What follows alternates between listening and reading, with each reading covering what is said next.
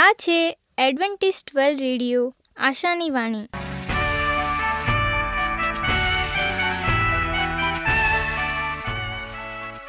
હું ગામિત સ્નેહા, અમારા આજના પ્રસારમાં તમારો હાર્દિક સ્વાગત કરું છું.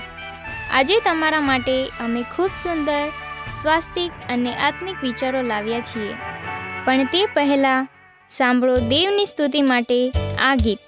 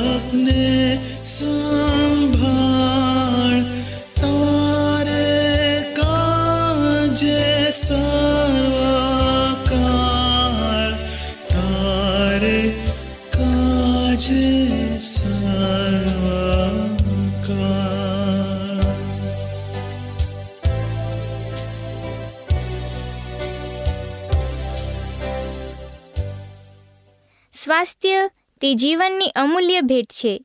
તેને જાળવી રાખવા માટે આપણને શું કરવું? અને એના માટે આજે સ્વાસ્થ્યને લાગતા શબ્દો સાંભળીએ. પણ તેને માનસિક અસર ન થાય તે રીતે. બાળક માટેને શિસ્તની વ્યાખ્યા સ્પષ્ટ રાખજો.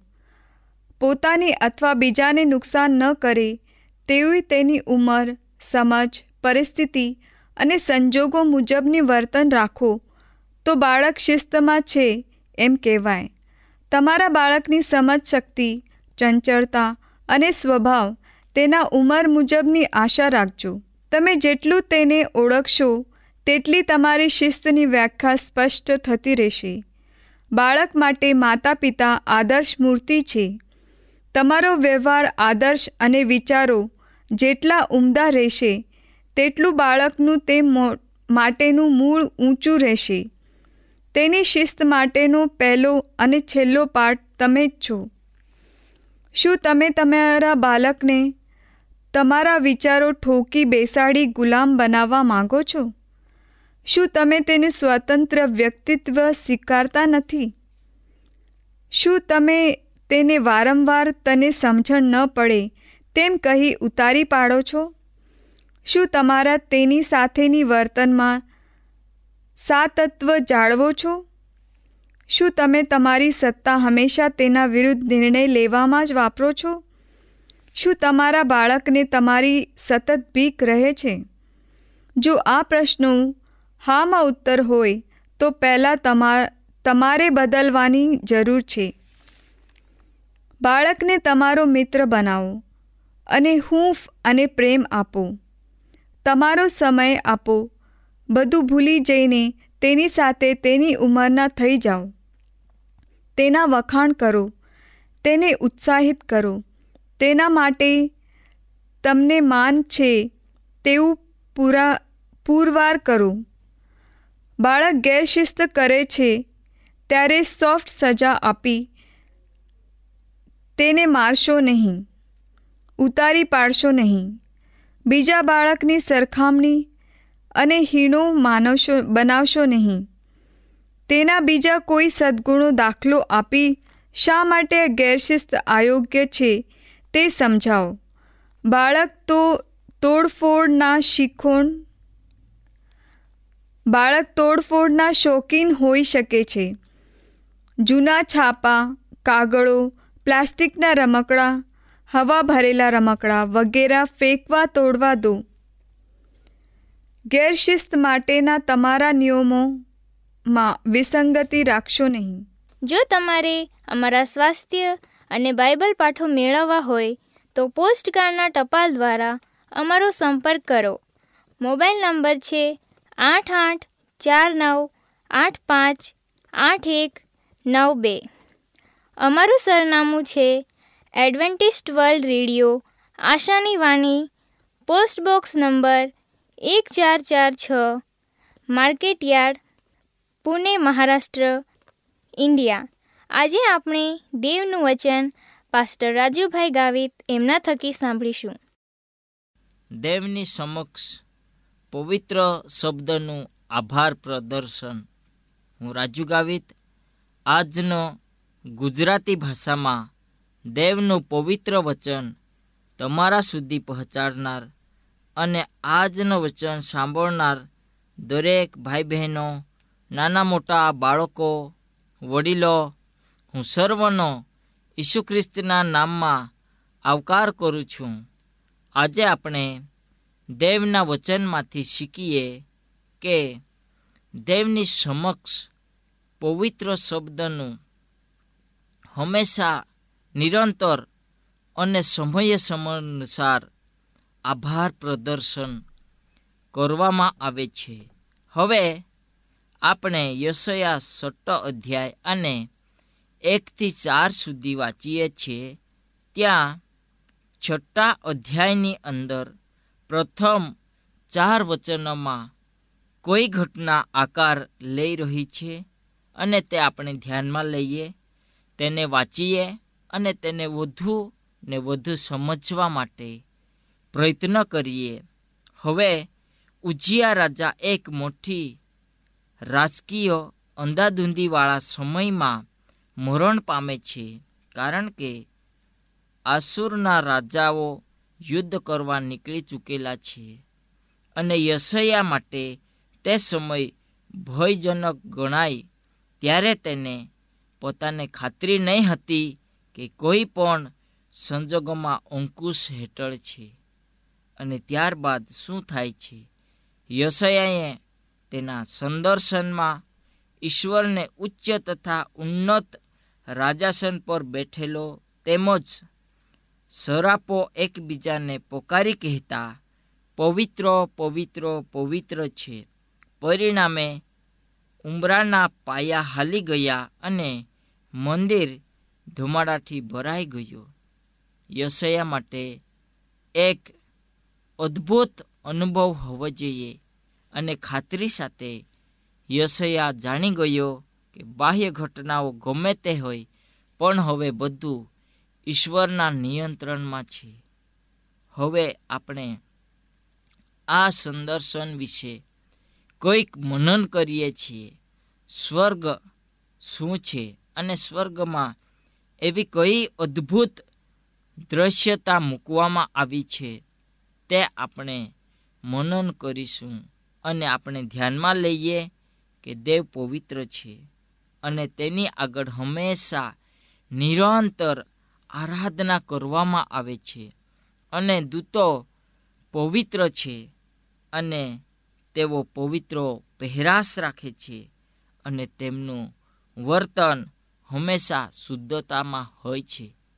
જે સમયે લુસીફર ત્યાં હતો અને તેમનો વિચાર આડા અવળા હોવાથી અને તેમના જીવનમાં, મનમાં, હૃદયમાં દુષ્ટતા માલુમ પડ્યાથી દેવે તેને સ્વર્ગમાંથી બહાર કર્યો.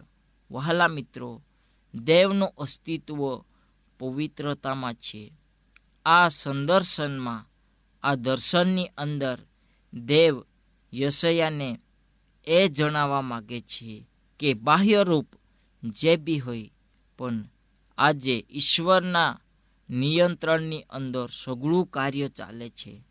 વહાલા મિત્રો, આજે આપણે યશયા માધ્યમથી આ દર્શન શું શીખવાડે છે? હવે હસ્કિયેલ દાનિયેલ અને યોહાને તેમના બંદીવાસમાં ઈશ્વરનું દર્શન પ્રાપ્ત કર્યું હતું. હસ્કિયેલ પહેલો અધ્યાય, દાનિયેલ સાત અધ્યાય, નવ કલમ અને પ્રગટીકરણ પાંચ અને ચારમાં પણ જોવા મળે છે. યશયા પ્રબોધકની જેમ તેઓને પણ વિશેષ કરીને દિલાસો તથા ઉત્તેજનની જરૂર હતી. કેમ કે તેઓએ ઈશ્વર સગળી પરિસ્થિતિઓને અંકુશમાં રાખનાર છે. અને દાનિયેલ હસ્કિયેલ વિદેશી હુકુમત હેઠળ બંદીવાસમાં હતા, જેમને તેમનો દેશ નાશ કરેલો અને યોહાનને રોમન સરકાર દ્વારા નિર્જન ટાપુ પર દેશ નિકાલ કરવામાં આવ્યા હતા અને કટોકટીજનક પરિસ્થિતિઓ મધ્યે પણ આ દર્શનએ તેમને વિશ્વાસુપણે રહેલા માટે ઘણા બધા મદદરૂપ બન્યા હશે, તેમાં કોઈ શંકા નથી. વહાલા મિત્રો, યશયા પ્રબોધકે તેમના જીવનમાં પ્રભુના મહિમા તથા ગૌરવના પ્રગટીકરણને જોઈ લીધો અને તેને એ દ્રશ્ય પ્રાપ્ત થયો. ત્યારે તે પ્રભુની પવિત્રતા તથા શુદ્ધતા ભાવનાથી છલકાઈ ગયો. તેના સર્જનહારની અગમ્ય પૂર્ણતા તેમજ ઇઝરાયલ અને યહૂદિયાના પસંદ કરેલા લોકો મધ્યે ઘણા બધા લાંબા સમયથી ગણાયેલા લોકોના પાપી માર્ગો વચ્ચે કેટલો બધો તફાવત છે એ જોવા મળે છે. યશયાને થયેલા દર્શનમાં ઈશ્વરની શ્રેષ્ઠતમ પવિત્રતા વિશે જે ભાર મૂકવામાં આવ્યો છે તે તેના સંદેશાનું મૂળભૂત પાસું છે. ઈશ્વર એક પવિત્ર ઈશ્વર છે અને તે ઈશ્વર તેમના લોકો તરફથી પવિત્રતાની માંગ કરે છે. અને જો તેઓ પસ્તાવો કરશે, તેમના દુષ્ટ માર્ગથી પાછા ફરશે, તેમજ વિશ્વાસ તથા આધીનતામાં તેઓ ઈશ્વરને આધીન થશે, તો ઈશ્વર તેમને પવિત્રતા પૂરી પાડશે. અને તેમના જીવનમાં તે તેઓને ઘણું જ આગળ લઈ જશે. આપણે સર્વ નિરાશજનક પરિસ્થિતિઓમાં રહીએ છીએ. જ્યાં બાહ્ય દેખાવાથી આપણે બધા ખોવાઈ ગયા હોય તેવું લાગે છે.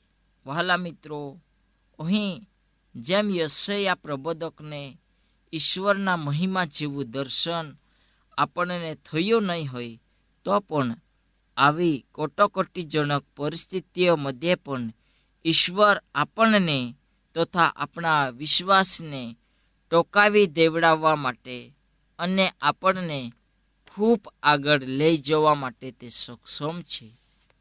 તેનો ઉલ્લેખ આપણે કરો અને આપણે આપણા જીવનમાં આગળ વધીએ આવા અનુભવોમાંથી આપણે શું શીખ્યા છે?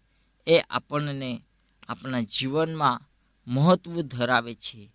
ઈશ્વરના મંદિરમાં ફક્ત મુખ્ય યાજક જ પ્રાયચિતના દિવસે પવિત્રતાના અને પવિત્ર ઈશ્વરની સમ્મુખ જઈ શકતો હોય અને પણ ધ્રુપવેદીના સુવાસિત ધૂપના રક્ષણ સાથે અથવા તો તે મરણ પામે.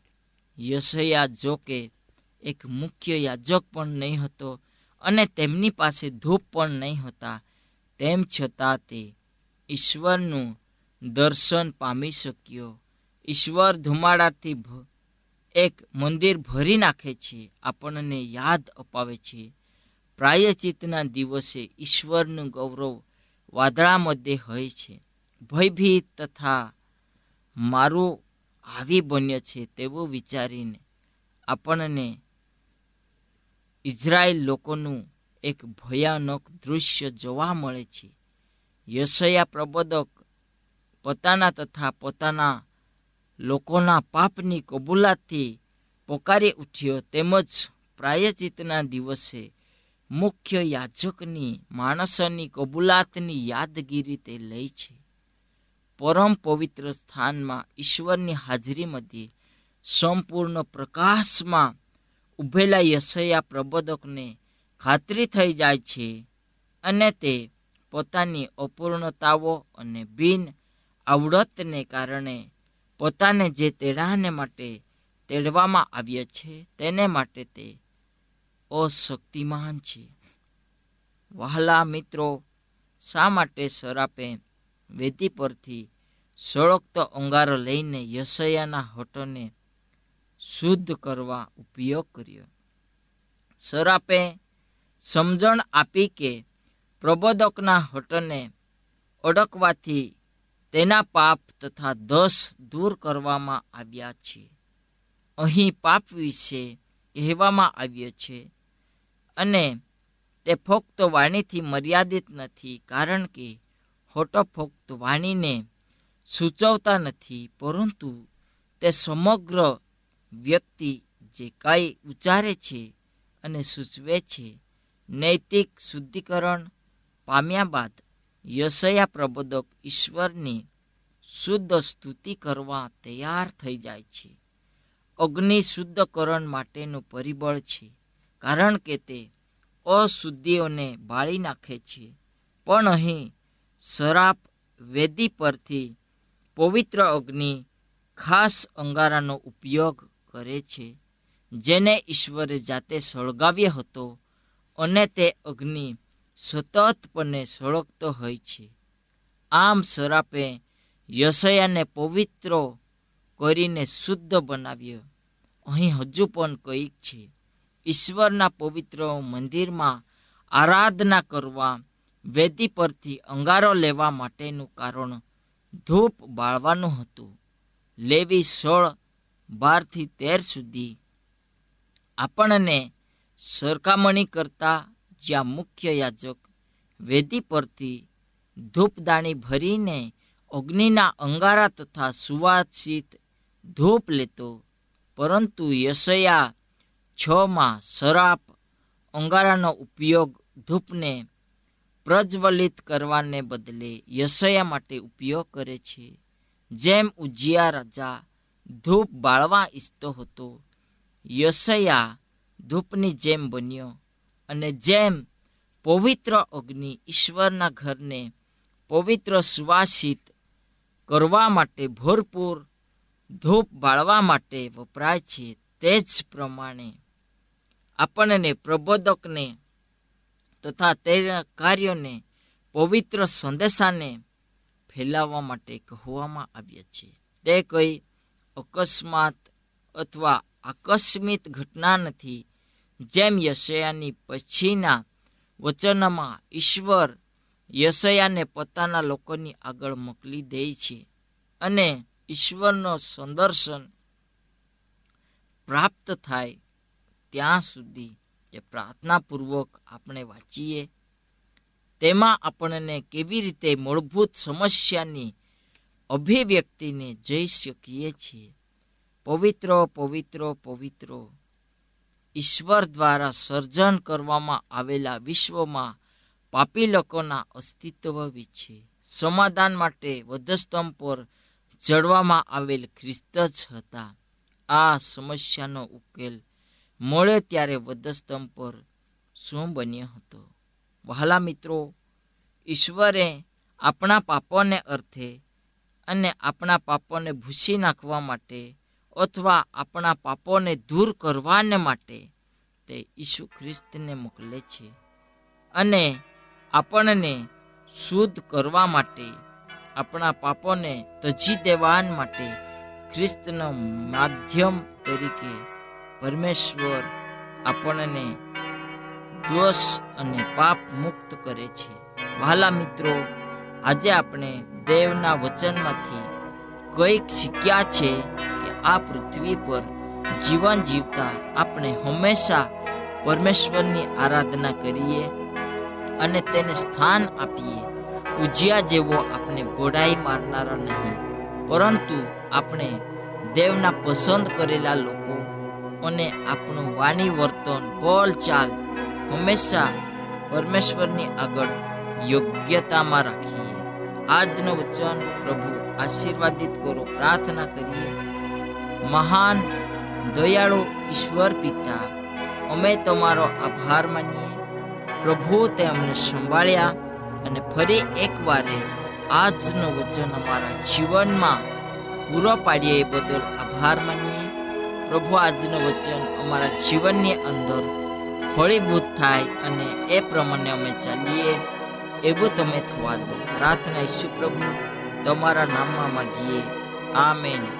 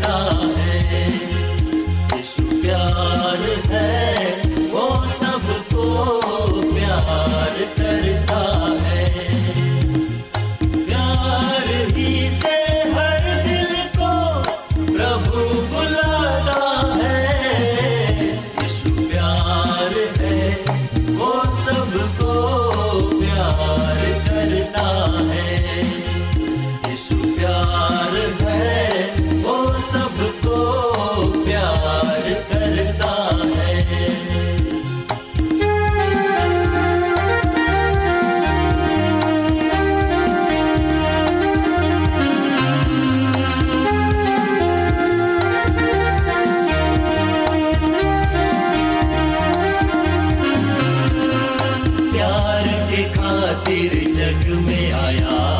प्यार के खातिर तू सहा।